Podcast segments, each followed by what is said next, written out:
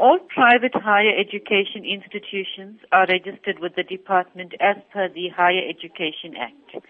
And one of the requirements for the Higher Education Act is for registered institutions to submit an annual report each year to the department. It is like submitting your tax return to SARS every year. Basically, that is what it is.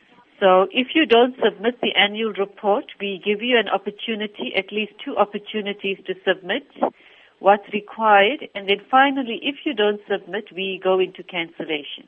And what's the status of the Center for Fine Arts, Animation and Design? The registration has been cancelled for failure to submit the 2015 annual report as per the notice published in the Government Gazette. We have spoken with the centre and they say they've made all efforts to comply with what the department requires. We have the written evidence to the effect that they haven't submitted and what attempts we made on our side to get them to comply.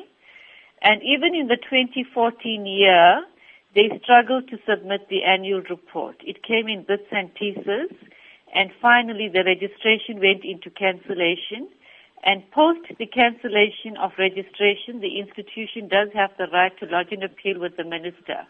And it was at that stage that the appeal was successful. Now the same thing happened in the 2015 year, except that in the 2015 year there was no annual report.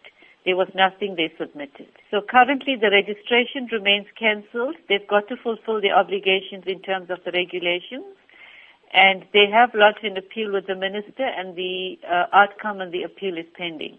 The centre says that they've been plagued with various issues relating to crime, moving premises in the Durban area. How sympathetic is the department to these issues? Look, in 2014, when they failed to submit the annual report, those were the issues raised in their appeal. That is what they said in their appeal that there were all of these burglaries, etc., etc., and therefore they couldn't submit the 2014 annual report.